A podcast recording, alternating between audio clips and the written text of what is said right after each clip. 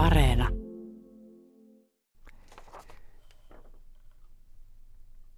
Päivän mietelauseena on tänään Juhani Siljon runot Kaksi unta ja Juhannuksen alla.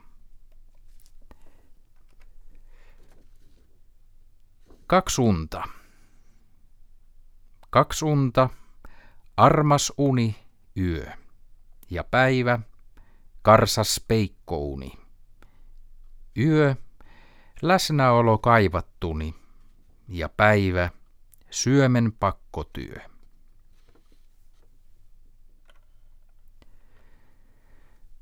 Juhannuksen alla. Haukka liiteli, laateli Lapin vaaran yllä. Olipa taivaalla tilaa sille ja maassa saalista kyllä. Käki katseli, kuunteli oksalla hongan kelon. Kukahti, vaikeni, taivaalle tähyi vaiheilla kaihon ja pelon. Haukalle kaikki on kotipihaa, maa ja taivas ja ilman pieli, iskee maasta itselleen kaiken, mitä ei jättää mieli.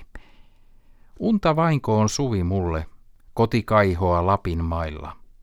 Mut ah, muutosta aavistan, haukan retkiä huolta vailla. Kevään mentyä, kerrotaanhan, käkeen muuttuvi haukan mieli. Kukunta siltä ja kaihot jää, koti on maa, koti ilman pieli. Haukka saalista iski ja söi, vaaralla huutain pitkään. Kukahti käki.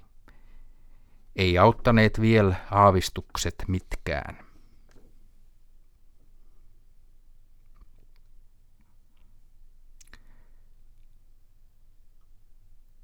Juhani Siljon runot olivat vuonna 1919 ilmestyneestä Selvään veteen runoja ja tunnuslauseita kokoelmasta.